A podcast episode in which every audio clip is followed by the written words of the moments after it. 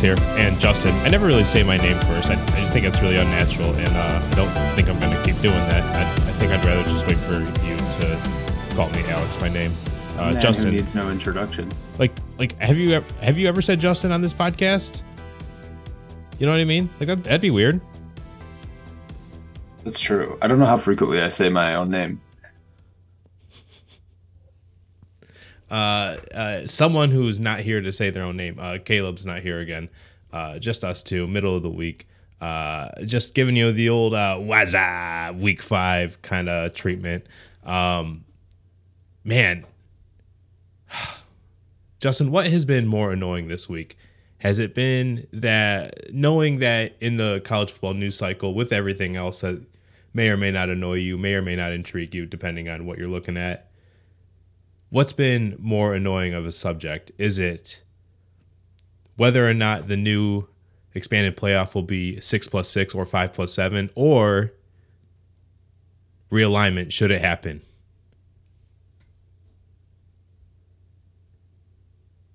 The realignment stuff's more annoying to me, especially midseason. I mean, the playoff at least like is sort of related to what's currently happening, I guess.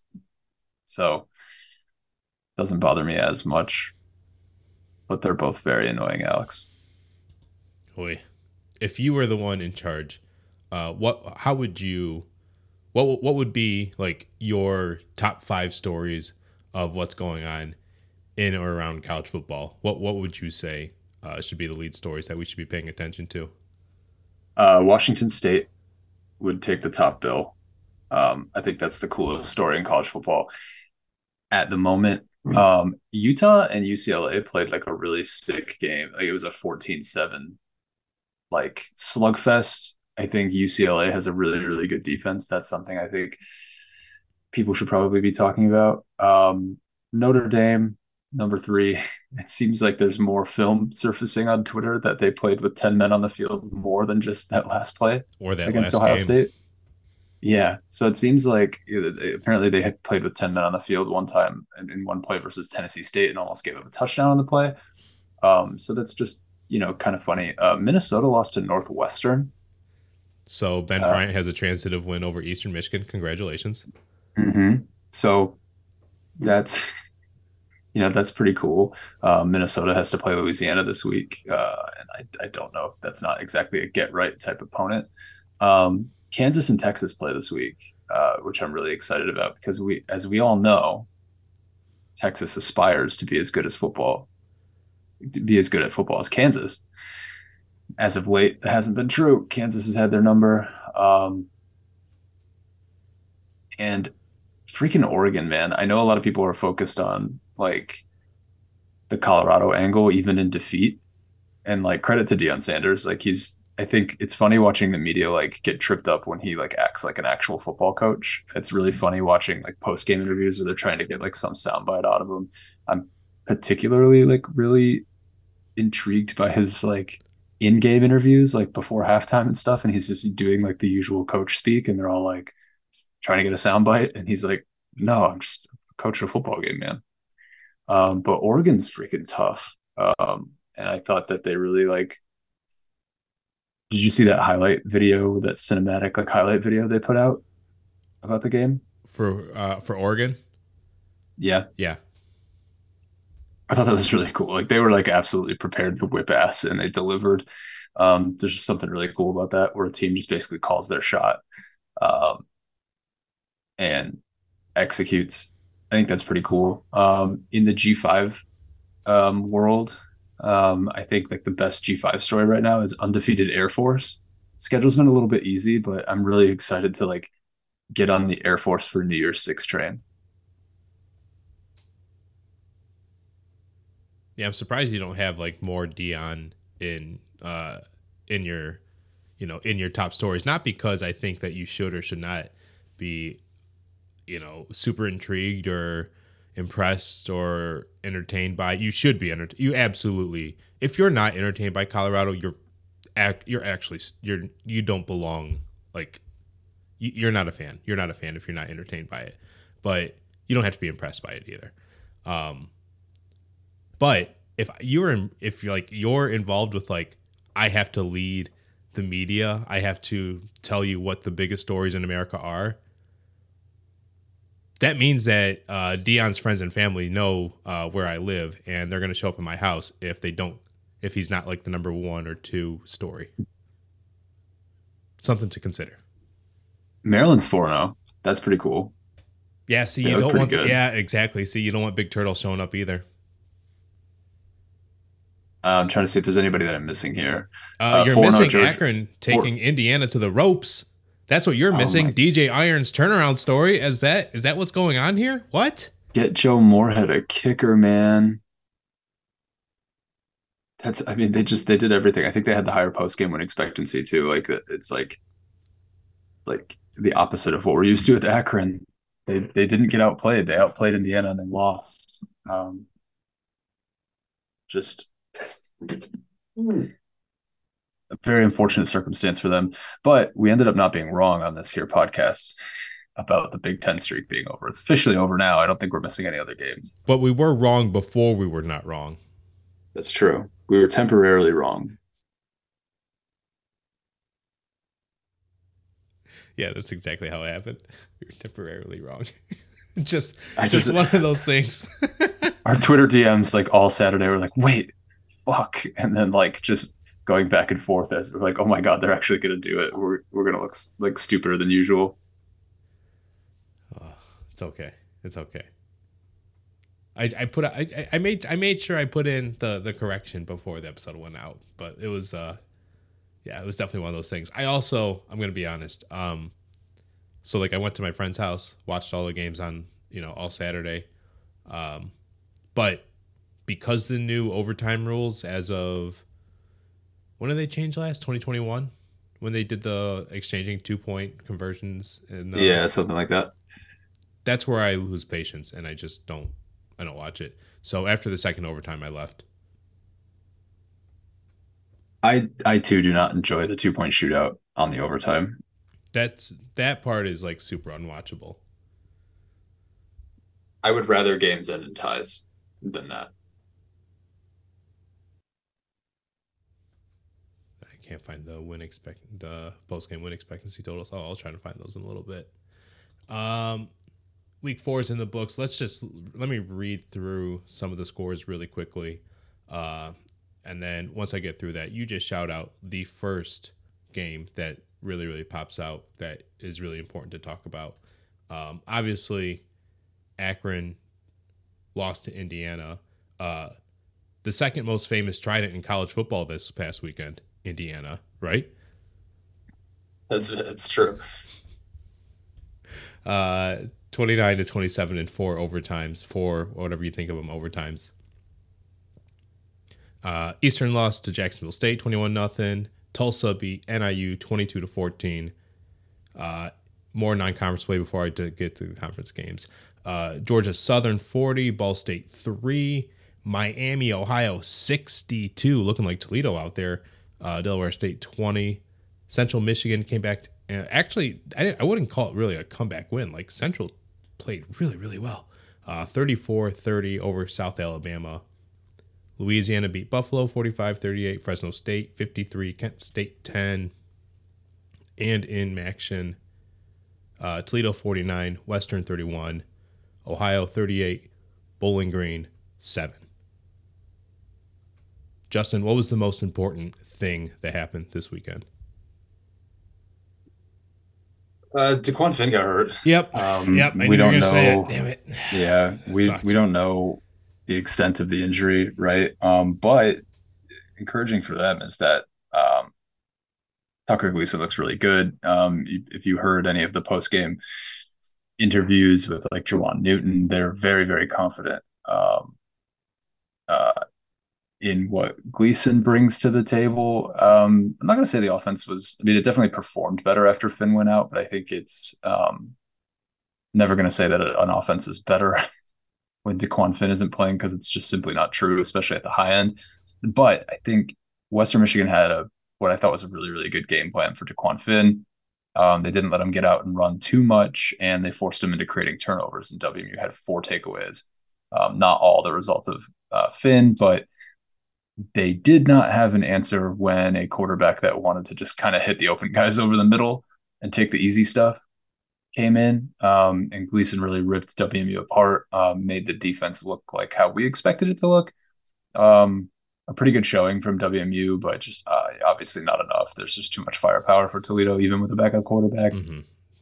Peny Boone was sensational. I don't know how anybody tackles that guy. He's averaging over seven and a half yards per carry. I love Peny Boone. Uh, I've loved him year. ever since he was a high school recruit. Yeah, and it's fantastic for him because he was like a lot of the preseason magazines kind of had him slipping down the depth chart, right? And that could not be farther from the case. Like he's very obviously the best running back in that room right now probably the best in the MAC. Um, you know, not to be outdone though, Jalen Buckley had a really good game for Western Michigan. I think if he's they're they're giving him a lot of carries. I think if he stays healthy, uh, he's going to be, um, you know, he's the he's the rushing yards leader in the MAC right now. He's um, breaking a lot of big runs. He has you know three runs over sixty yards or something like that. I think, um, at least over forty yards. Uh, he's a he's a big play threat for them and uh, Western's going to need it because they cannot throw the ball worth a damn. Um, and if they don't figure that out, they're they're going to lose maybe the rest of their games. We'll find out this weekend. But okay, worst case scenario for Western. I wonder. I wonder what you think about this. If their if their passing offense gets so bad and it's it's week seven now, and they can't like they couldn't like like hit water if they were standing in the middle of the ocean kind of bad. Do you think they say screw it and just like keep forcing themselves to throw themselves into completions at some point? Or do you think they're just going to like run the clock out at uh, on the season at some point? So we've seen this before with Western. Like, I guess I shouldn't say recently, but in 2017 they had the same problem. They had a quarterback who couldn't like couldn't throw. Like they had a very similar situation, and all they did was just hand it off to Bogan and Franklin, and it, they went six and six. But the difference between that team and this team is that 2017 team had basically the entire returning Cotton Bowl defense. Uh, this one does not. Um, so things could turn pretty ugly. This team probably doesn't have a lot of choice other than to try to like chew clock, right? R- run 90 plays and hold the ball and, and hang on for dear life one thing that it has shown the last two weeks is on defensively they can really create turnovers. Kani Lovely had a really sick force fumble, scoop and score. Um, he's been kind of a revelation for that secondary. The secondary has been not that bad when they're near the ball. Um, but yeah, offensively, it's just it's going to be a struggle. Um, you have to throw the ball. Uh, they can't, and I, I just don't see it getting much better. Yeah, that really stinks. I, they had a couple of defensive scores too, right? Western did. Yeah, they had, they had the the scoop and score for sure. I can't mm-hmm. remember if they had a second one, but they definitely had that. And then they had the you know the turnovers created short fields for them. Um, quarterback play kind of they played him out of field goal range once, or they played him off the goal line into a field goal, um, and then went for it on fourth down. They drew a really good play, had a tight end open in the back of the end zone. Bourguet uh, skied it and missed him. Um, so that's you know ten points off the board in an eighteen point game doesn't really matter, but um, you know could have changed the flow of that game at least. Uh, for big stretches of the game, Western had control. I will say the um, the optimist case for WMU is looking around at uh, just gesturing wildly at the rest of the MAC West beyond Toledo. The optimist in me is like there's no reason they can't beat any of the other teams in the division. Sure.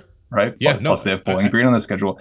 So I would, I wouldn't put it past like if you're a WMU fan who wants to like start thinking about bowl games, like go ahead. It's early. Why not? That's what this part of the season is for. Um, you know, for as bad as they expected the team to be, you saw flashes of how bad they can be, but you also saw something in them that, you know, maybe there's a proof of concept here with Lance Taylor and gang. Um, at the very least, it's good to see that that sort of defensive style has carried over a little bit. They're giving up a lot of points, and they're going to because they're not that great. But a Lou Esposito defense wants to create havoc. They want to get in the backfield and they want to create turnovers. In the last two weeks against Iowa and Toledo, they've done that. Um, so there's no reason to think they can't beat any of the other teams in the rest of MAC West. They won't. They're not going to run the table the rest of the way in the division, but there's no reason to not dream. schedule game. So here's why not. All right. Here's why you should like not like not not not bank on going bowling just yet. Like I, I get what you're saying. Like the MAC West looks pretty beatable, but you're not let's just look at these next few games. One and three right now. Then you face Ball State. Then you're at Mississippi State uh, to get to the midpoint of the year. You're looking at probably two and two and four right there, right? Split those two.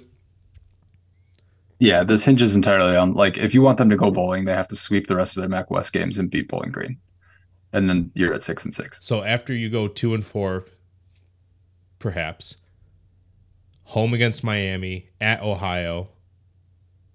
Okay, you're looking pretty bad right there, and then you probably have to sweep the rest of those games at Eastern versus Central at NIU, and then uh, home against Bowling Green and it's that last stretch where they could like make a push.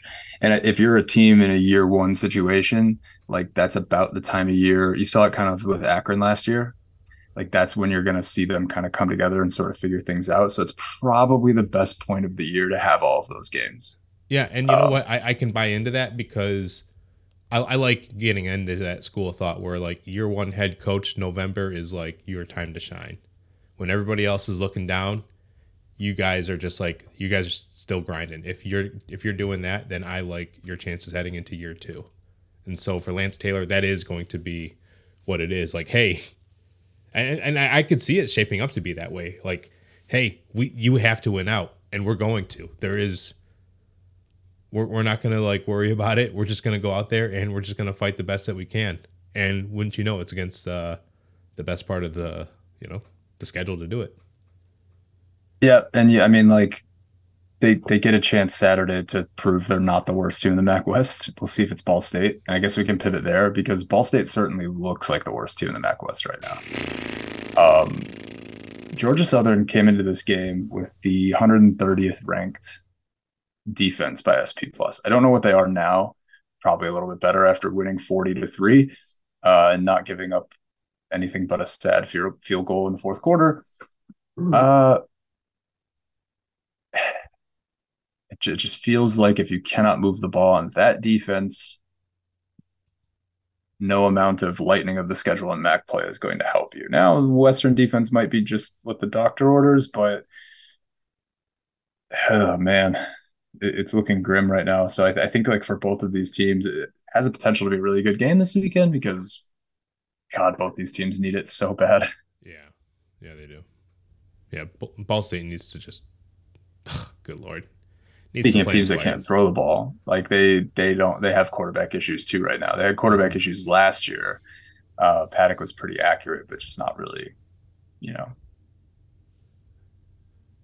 And like when the quarterback head coached teams, right? Like Ball State is with Mike Neu, like Eastern is with Chris Creighton. Like when those teams have their quarterback room struggling, I I yeah, I, I kind of like worry about them a little bit more because it's it's a little bit bad. But like we've we kind of talked about it before. We're like the I don't know, man. Like transfer portal might have had something to do with it. But still, like there's no it's it's almost like inexcusable for the passing offense to be like kind of as bad as like it has been uh, so far. Like for Ball State, just looking at like its team page on ESPN, like five for six, 5.6 uh, yards per attempt, 60% completion. That's not really blowing the doors off anybody. Uh, three touchdowns, five interceptions. Can't have that. Can't have that.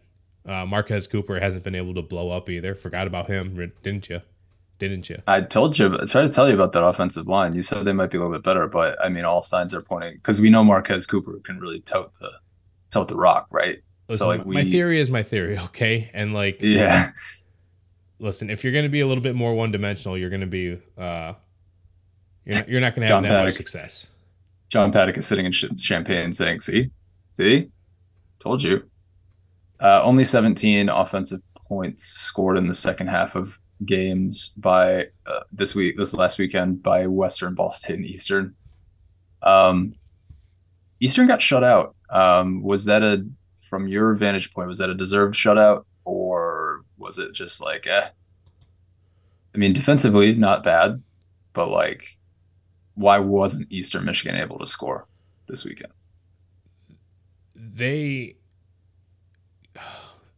as as I said on my other podcast, like right now they're in a position where they have two quarterbacks that they like, and neither of them are actually D1 starter level ready right now.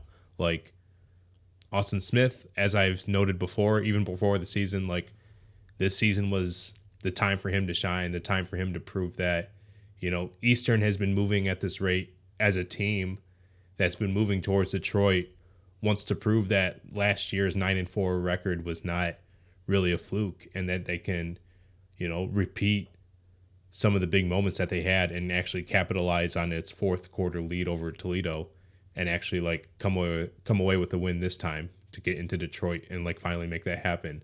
And a lot of that had to hinge on the quarterback doing its part. Even with all the moving parts around him, like the confidence was there that you know the receivers are gonna you know they'll they'll figure it out. They always do. You know the running back room, it's it's it's stable. That's great. Best that I've seen. Defense as a whole has been good offensive line, moving parts, but you know, if there's some success through the air, then it can mask some uh, mistakes at the O line if they happen. And right now, like the passes are just not being totally complete. You know, the O line has some some blame to be had this year, but I don't know, man. The quarterback play from either one of those guys, Ike and Austin Smith, it just hasn't been there. It just hasn't been there and that's that's really it. Like that's the long and the short of it. I could go longer, but then it's just being really really mean. Oh, we won't make you go longer then. Uh, not not that I want to be mean, but you know what I mean. Like the longer you go, right. like it's I only have. I we only have so much time on this planet. Um, a directional Michigan that seems to have maybe figured out their quarterback room. Central Michigan.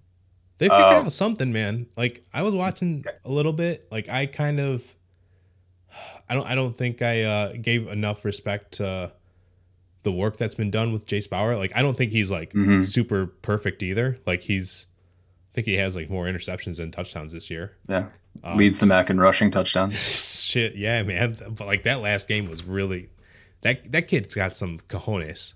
That that's what he uh, plays with. 11 plays 75 yards uh to ice the game for with a touchdown uh, with 13 seconds left just that's a fantastic win. South Alabama's been playing very, very well. They were, you know, three score favorite going into the game. They deserved to be, especially like seeing how Central had been playing. Like two teams heading in completely opposite directions, and CMU just went on the road and got it done.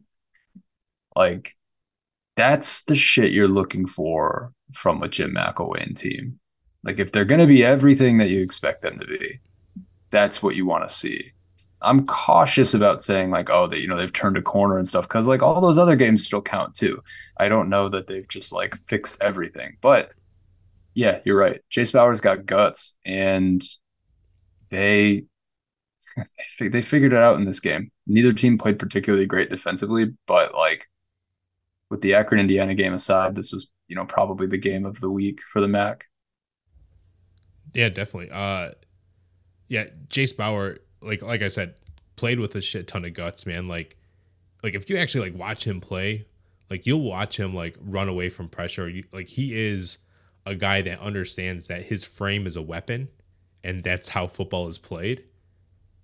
And he does it at the quarterback position. Like he welcomes the hits and he will, you know, make a hit and try to run away from it to still try to make his pass. Like he's I don't know, man. Like he's not perfect. He's not a perfect passer. Uh, he doesn't have. I, I wouldn't say the it factor. I don't. I wouldn't say he has the goods, but he's got some goods. You know, he's a, still kind of like a rising redshirt sophomore. Um, I'm still kind of surprised that like I'm that I like him as much as I do because after seeing him live last year, I didn't I didn't see it. I still don't really totally see it as a passer this year. Um, oh, is that one? Is that is that lighting the way for all SUVs? It probably follow. is. Like he was 19 to 30 as a passer at South Alabama. Uh, I think he's still at like 54% on the season. I have to check that up in a little bit, but he's got some room to grow. But he's he's got some cojones out there. Um, the that's what I was looking up. The the receiver for Central Michigan, number 17, that kid, man, I'm blanking on his name, but that kid is something else. Like he is a real, real threat. Prewitt. Yes. Prewitt. Yeah. Jesse Prewitt the third. Prewitt, yep. Yep. Um, they did need an unsportsmanlike conduct penalty to continue that game-winning drive, but yeah, the point stands. Like that, the you get the Jase Bauer drive. Um, just that's uh, regardless of what happens this season, you'll always have that.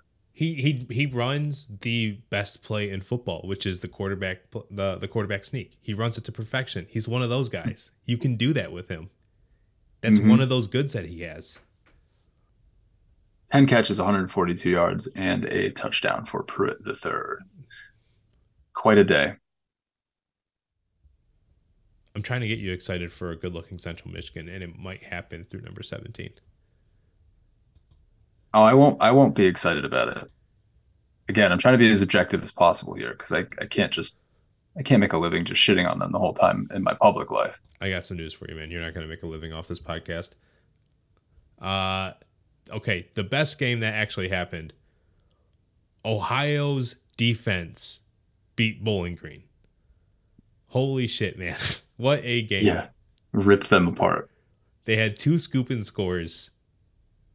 Bowling Green only had one touchdown. Uh, you you're the one that told me that Bowling Green looked competent. This is the first time I actually like paid attention to it. Uh, and yes, yes, you know what I love to see out there? Terion Stewart, bro, that guy is cutting it up. He is looking good as ever. Uh, best shape of his life. It is such yeah. a shame that like his 12 carries, 107 yards, one touchdown. He had a really good day, but it was unfortunately hidden by, you know, the school that he has to play for still. But man, yeah, you consider the defensive performance Ohio had, like you wouldn't expect to see a running back with 12 and 107 but that's how good he is. It's about the best thing that you know we can say about them, though. Uh, saw something interesting. I think it was in the Toledo Blade. I am blanking on the author. I apologize. Um, wrote something about, and there was some like quotes from Scott Loeffler about Bowling Green's schedule. Um, just talking about it brought up a good point in general about like these MAC teams taking all these buy games. Bowling Green has one of like the third lowest athletic budgets in FBS, um, just slightly higher than Akron's. Um, and so they're kind of relying on these paycheck games. But what happens is your team gets all banged up. I can't imagine a worse recipe than like having to go play Michigan at the big house and then have to turn around and play this Ohio defense. Um, something to keep an eye on. Like the Bowling Green team definitely feels like they're better than what they showed on Saturday. But I mean, that's what Scott Loeffler's paid to do is, make his team better, feel like it's better than what they show on any given day. Um, but then they sandwich it between they got to go play Georgia Tech. This is like Kent State aside, this is the toughest three game stretch I think that any MAC team is facing this season or will face in most seasons. Um, it's uh, you know, something to discuss going forward about like how the MAC schedules these games as the, like the landscape changes. Is like how worth it is all of this because teams like Toledo don't do it. You know what I mean? Toledo mm-hmm. plays one big road game. They had the Illinois game this year, and then they get some home games. And I, I think, to me, that's always been the better recipe. I'm not blaming it. Like, at, like Bowling Green's kind of just been like this. You know, they went six and seven last year. We're not talking about a team that's like coming off a nine win season, beating itself up. But like, it, it, it kind of opened my eyes a little bit that like other people are taking notice that like, hey, this this is a little bit absurd these non-conference slates for these teams. They're I, they're almost a waste of time. They're certainly not a waste of money, but they might be a, a, waste of a team's time. And like, is in exchange for the two and a half million dollars they get for playing these these two Power Five games this year, like, is it worth piling up all these losses and injuries? Right. I guess. I mean, the thing is, is like they know, like everybody in charge of like making those paychecks happen they know that's why they're called body bag games. Um, not not you know out there in the press conferences, but like out here in the streets. You know that's why they're called body bag games for a reason. Uh, when those games dry up, that'll be in the future when the changing like landscapes of college football make it so that you know the Big Ten and the SEC in their expanded looks are going to be playing fewer non-conference games and they're going to have like fewer opportunities to feel like they should have to do charity work cuz that's what they really feel like they're doing, let's be honest. Like, "Oh, we're making your volleyball team happen because you want to play at the big house." And get your ass whooped 63 to 10. So, once Michigan's and once all like the big schools feel like their charity work doesn't have to happen anymore once they just like are kind of done and like they don't need to you know pat the stats anymore and like get to an easier 12 and 0 record then that that's when like those games will kind of dry up. And I, I i'm sure like there's i don't know if there's like been like a study of it but i'm sure like there are fewer of those now. And plus with like a rising like look of parity in the sport. Like there's no clear number one at the very, very top, but there's also like no clear number one at any conference either. Really, you know, mm-hmm. like with the, with the way the transfer portal is kind of shaking up everybody's rosters year in and year out. I don't know. Like I don't. Yeah, that, that argument not, just doesn't hold as much. Like to be know. clear, like the players still enjoy. Like the players still want to do it. Like they're not they're not going to go away, and I think it's going to be less like in Big Ten world, it'll be less a situation of they feel like they don't have to anymore, but more like they literally can't because the schedules like they they're gonna have to play bigger conference schedules to like appropriately determine a champion, right? Like in these 16 team or 20 team leagues. So yeah, these games will dry up and so will the money. Um, but you know, I I think about this every year and it, it was fun to read that piece about it because it was like yeah, I don't I don't agree with all of it, but because I'm a Mac fan, I want to I want to go I want to see these teams slay giants, right? But um, at the same time, it's like would they be better suited with more games against Marshall? Exactly. Yeah, exactly. Like, I I'm, um, I'm gonna be honest. I kind of do. I kind of like would rather just like sit regionally and like better matchups. Like if I had to like, if I knew that there, I, I don't know, man. I could go for like knowing that like a playoff odds of like my MAC team is super duper low to begin with, no matter what. But the conference has gotten to a point where it expanded uh, to which. Oh yeah, by the way, uh, Western Kentucky and Middle Tennessee they play tomorrow. Um, yeah. If those two eventually get added to the MAC, plus let's say UMass and UConn come to their senses, they don't want to be independents anymore. Okay, fine. Let's just let's just grab them too let's give Buffalo some more attention, some regional partners to work with, right? Mm-hmm.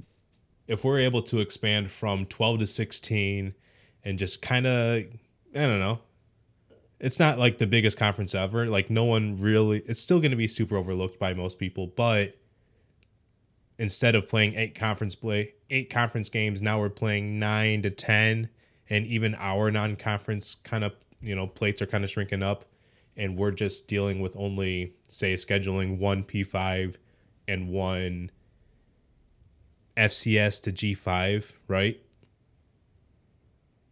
Like I don't know how like mm-hmm. that would shape up the economics and obviously like you probably would want to like play like Georgia like at least like one more time if you can. Uh, but yeah, there's a recruiting angle to it too because like not every player in Georgia is going to Georgia, exactly, or yeah. Texas or Alabama or whatever. You know, like there there are kids that you want to go visit um, that um, like that's why Ball State went down there because Mike Neu has ties to Georgia and it's an easy recruiting trip. Like yeah. that's how they got the game. That's how they like and and seventy five so is right there. Seventy five is right there. It's not that bad.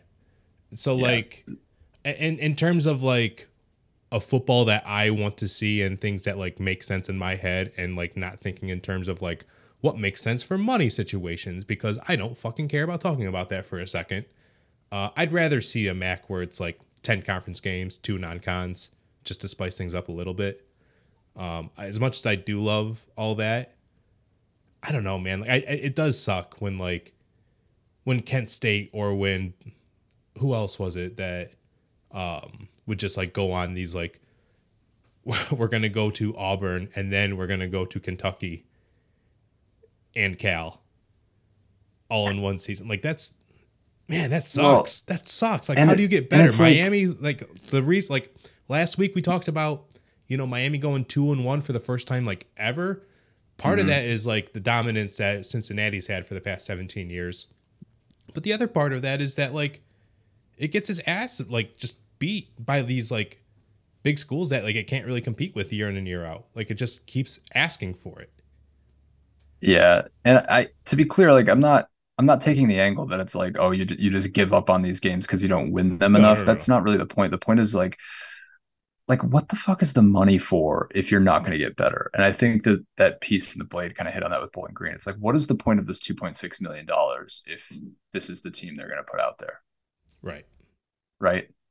Like those games aren't making you better because you're losing 38 to 7 to Ohio. We know Ohio is good and all that, right? But like you can't be in like year 5 or 6 and just and putting that level of competition on the field. Mm-hmm. And then you also can't say like, oh well, you know, we're beat up. You know, they're Loeffler's not making excuses, right? But it's like you can't be like, oh, we're beat up because of these games and it's like at what point do some of these schools have to figure out like we're we're raking in two and a half million dollars to keep our athletic department afloat and our football team sucks.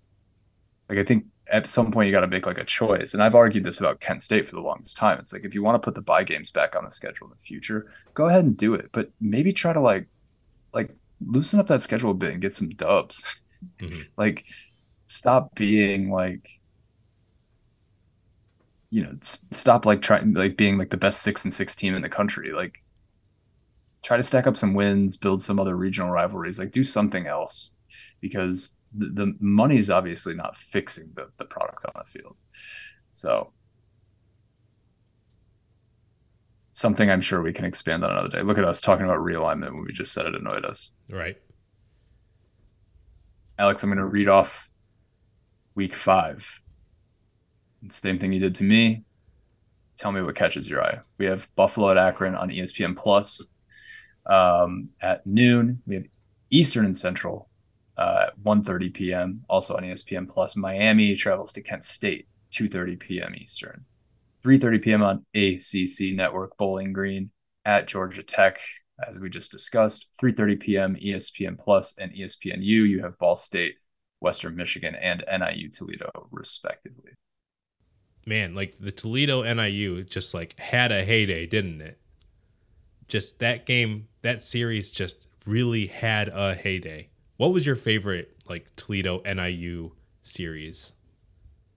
At, like in your time following these two, what, what what was your favorite matchup? I think mine was the year it was 2014, I believe it was, and uh, all all of Toledo's quarterbacks were out, and it went down to Dwight Macon, who hadn't played quarterback since high school, to come over from wide receiver, and he entered and like came in before halftime, and I think he even got a. It was a touchdown. I don't remember if it was rushing or or throwing, but he did have a touchdown before halftime, and that shit was awesome. But that was one of my favorite uh, Toledo NIU games. feels like every single one of these games and 27 24 there's like a 66 63 game in there somewhere right Mm-hmm. Eleven. what year yeah 2011 um That that, one was pretty fun Yeah, because that was before or after the Western game too. uh yeah the week before um and then toledo wins 66 63 the following week that one's probably my favorite because it just it kind of came out of nowhere like toledo wasn't really playing that type of game Mhm. uh and then it was like bang that was like peak action right That really Um, was that that like Maction hashtag Maction really needed that moment to happen. Yeah, in consecutive weeks too. Uh, that was a, another one of those like very good Toledo teams that didn't finish the job. Talk about like the schedule grind. Like that year, uh, Toledo played at number 15 Ohio State and versus they got a home game versus number four Boise State. Um, they lost 40 to 15, but they only lost to Ohio State by five. How times have changed. Uh, and then a 33 to 30 overtime loss to Syracuse. Oh, what could have been. Um, of course, during that NIU juggernaut, you can't lose to NIU. You have to, you basically had to go 8 0 in the MAC. It was a really fun time in the MAC where like a lot of teams were really good, but you, if you weren't 8 0, it didn't matter. That whole stretch from like 2010 to 2015 was pretty good. So is Rocky Lombardi playing Saturday? Like that's that's my question. We already know that Dequan Finn's probably more than likely, um, unfortunately out. We're assuming, but Rocky Lombardi. Not for not for being hurt, but did he ever come back in last week? I don't, I don't think he ever did. Mm, I don't think so. Um, it might be the wrong question too. The question I can't believe we're asking this, but like, should he play? I mean, like that's your guy, right? Like, he has to. He has to go. It's not like Ethan Hampton is giving you so much that you're like, oh, we have to play this guy now or we're screwed, right? Right. Right. Um, I'm trying to look up his stat line from the game. He was 13 of 23 for 97 yards. It wasn't any through two picks. Like, yeah. Like if he's healthy, I think Lombardi plays. It's gonna be really, really hilarious when NIU ends up winning like 14 to 12. Uh, that might be how they have to do it. Uh, the line on this game is really weird. Uh, it's Toledo 13 and a half. I don't know if that's a reaction to Finn. I don't know if that's just like if it's just the helmet game thing that this game tends to historically has always been close. I have no idea what's going on here, but like Toledo was a three touchdown favorite versus WMU a week ago. Um, I, I don't know. Something something feels weird there. So I we could be in for some weirdness, but like I said, Finn or not, that offense still looks fantastic. Although NIU has been playing better defensively lately. I don't know. I think I'm just trying to talk myself into it. Try to talk myself into a classic. Yeah, I don't know, man. This is like this week is like the um like the Kevin James meme special. Like Eastern Central, like ne- as much as I've said like good things about Jase Bauer, not an effective passer, good good as hell, strong runner. Eastern Michigan, of course, has quarterback struggles. Could be a muddy game like that. Could be a really muddy game uh, with some quarterbacking. Uh, Buffalo, you've what? What's going on, man? 0 and 4. What's going on, guys? What's going on? Uh Ball State, Western Michigan. I that's not like a lovely matchup either. Could be fun for Western, but more than likely not. Um yeah, for like all of like our uncertainty of like this conference's like level of quarterbacking as a whole, say for DJ Irons, who had a apparently like a turnaround game last week.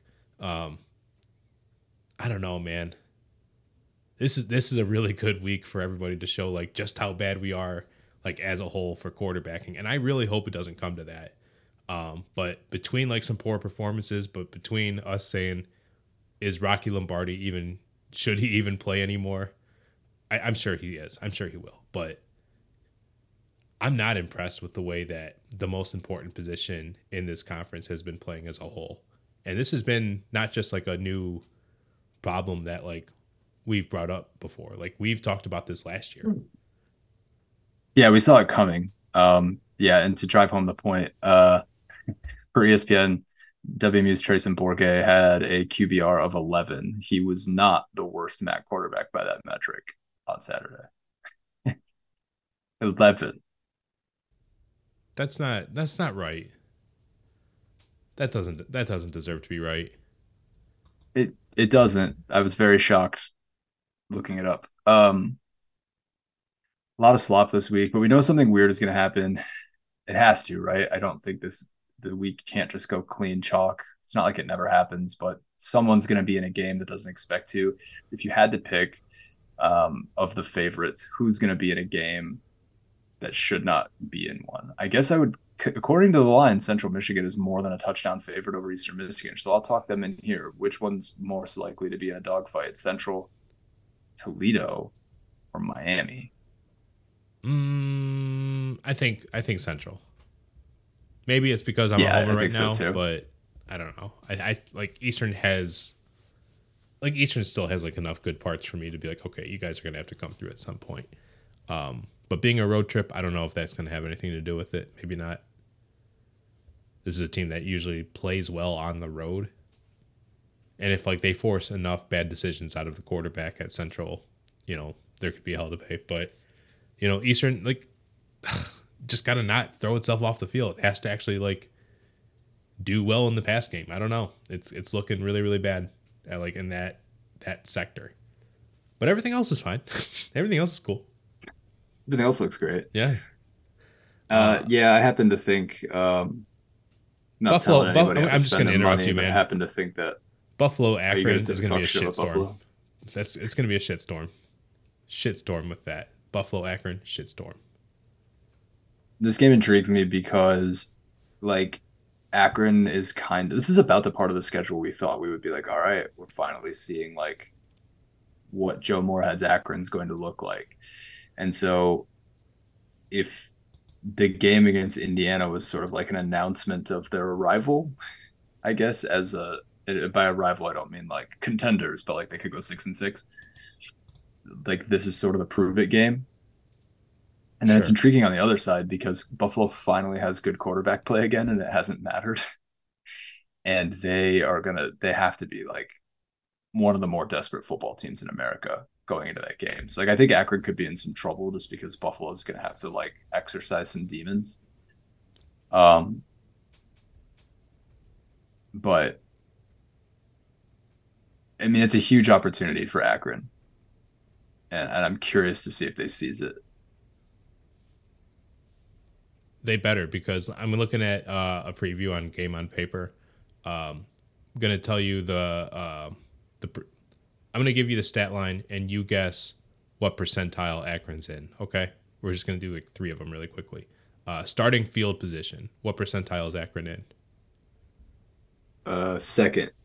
Ninth, ninth percentile. They usually start on the opponent's 49. Damn good. Success rate.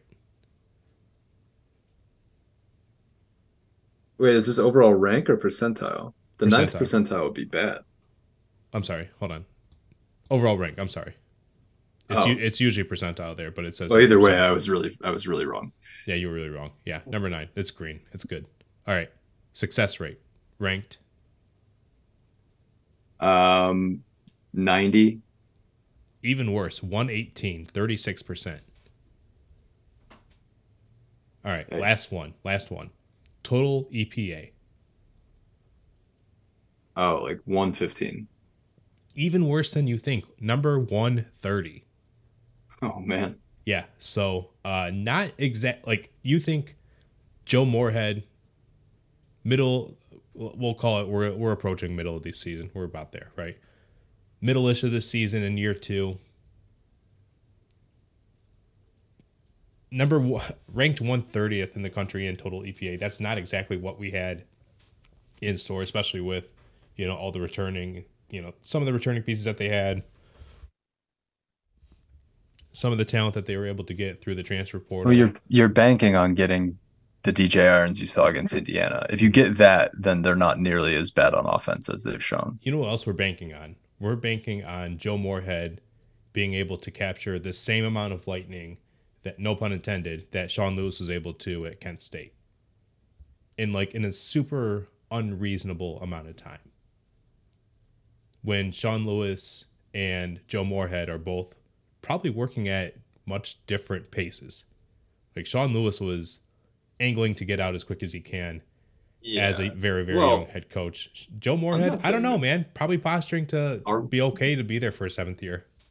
Are we saying that we're expecting him to catch lightning? I mean, all I'm I'm saying is that they have an opportunity to beat an 0 and 4 Buffalo team. I'm not saying that they're like it, it's a prove it game for Akron because of who Akron is. This wouldn't be a prove it game for anybody else. No, but how else Like, are you gonna how else are you gonna be Akron and win the MAC East by not capturing lightning? Oh, well, they're not going to do that this year. Well, right, obviously, but it's evident at this point. But that could have been, but like with, you know, all the tools that, you know, some of the newer tools like via rule changes that are at your disposal, you know, that process could speed up a little bit more. But at the end of the day, you're still Akron. I will say with a quarterback like DJ Irons, though, they're going to beat somebody. They're going to cost someone a season. It's either going to be like they're they're either going to beat Ohio, which we know there's history there, or they're going to beat somebody like like they're going to beat Miami, who is like needs every win to keep pace with Ohio. Like they're going to do something like that. Are we just gonna like totally not talk about Miami at all? Like, are we just gonna do Miami erasure here? Well, no, but they they got the they got the Cincinnati win. They were fine, comfortable against Delaware State as expected. We expect them to roll this Did week. you expect 62 points? I don't care if Delaware State is like, you know, just just cones out there, but No, I mean I think, but not because they couldn't. Like I didn't. ex- It's not that I wouldn't have expected them to do it. I mean, they scored forty-one against UMass, so I mean, I guess yeah, yeah, it's totally in the realm of possibility. I just thought that they might not like lose focus, but I didn't think they would have the throttle down like that. Mhm. That that's the thing to me that like makes this team scary is that they, they seem to be they're just still accelerating, man, and they schedule game Kent State Bowling Green Western Michigan next up. This team's probably bowl eligible before the middle of October. Um, and then they play. Then it's Toledo and Ohio, and then Akron. That's what I'm saying. Like, that's what what makes Akron scary with with irons is that like a team like Miami is gonna just be on a hot streak. Like, say they Mhm. beat one of Toledo or Ohio, and then they take a weird loss to Akron that costs them the season. Or they run the table. I mean, maybe let's maybe we just buy all the way in on Miami. Are you bought all the way in on Miami? I'm hey man, I I I said the argument's there. Like I've I wouldn't be surprised and I won't be surprised if Miami comes away with a double digit win season total to here. Like I won't be surprised when that happens. Um I'm we did a- say that on the season preview, I did we not? I did. That this was a that this was like a not like New Year's Six or anything like that, but like if you were looking for a ten win team that people aren't talking about, it's probably the one. Yeah. And I didn't expect Gage Larvadain to just be amazing. 18 catches, 438 yards, four tutties this year. We're not really seeing that out of the rest of the league. Toledo's They are very exciting. Um, Never mind. that yeah i mean it's that toledo and ohio stretch it's obviously going to determine everything uh very unfortunate crossover slate for them to draw toledo in this of all years but No, man, Hey, we've been wanting this. We've been waiting a long time for this to happen. I don't think they played last year, did they? Doesn't matter. Uh, Miami hasn't played in the Glass Bowl in so long. Or no, this is at this is in Oxford. it's a Yager yeah Yeah, hasn't happened in Yager in so long. I don't know, man. I'm excited for it. Probably what's gonna suck is that if they end up playing each other twice, I don't really want to see a rematch of it in the MAC title game. But beggars can't be choosers, I guess. oh dude, no no uh, you're i mean obviously you would like to see eastern go but like eastern aside do you really want to see any of the other teams there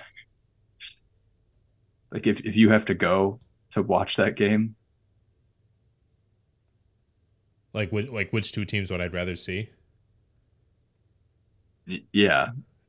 Like if it can't be Eastern, you're opposite. You're definitely gonna take a Toledo Miami rematch Uh, I don't know, man. over I- any of the other ones. Ohio, I'm st- I still like Ohio. I still like Ohio, but Miami's Miami's looking really fucking good, man.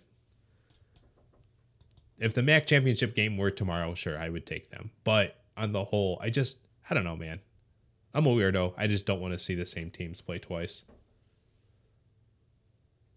Yeah, I feel you on that. Right now, I'm what I'm cheering for more than anything in the world is for Ohio and Miami to not take any more losses before they play on Halloween weekend in Athens. Mm. That would be a good setup. Uh, looking at Ohio's schedule, should be doable. Kent State, Northern Illinois, Western Michigan. No reason to think that they won't. They're taking a nap this week too.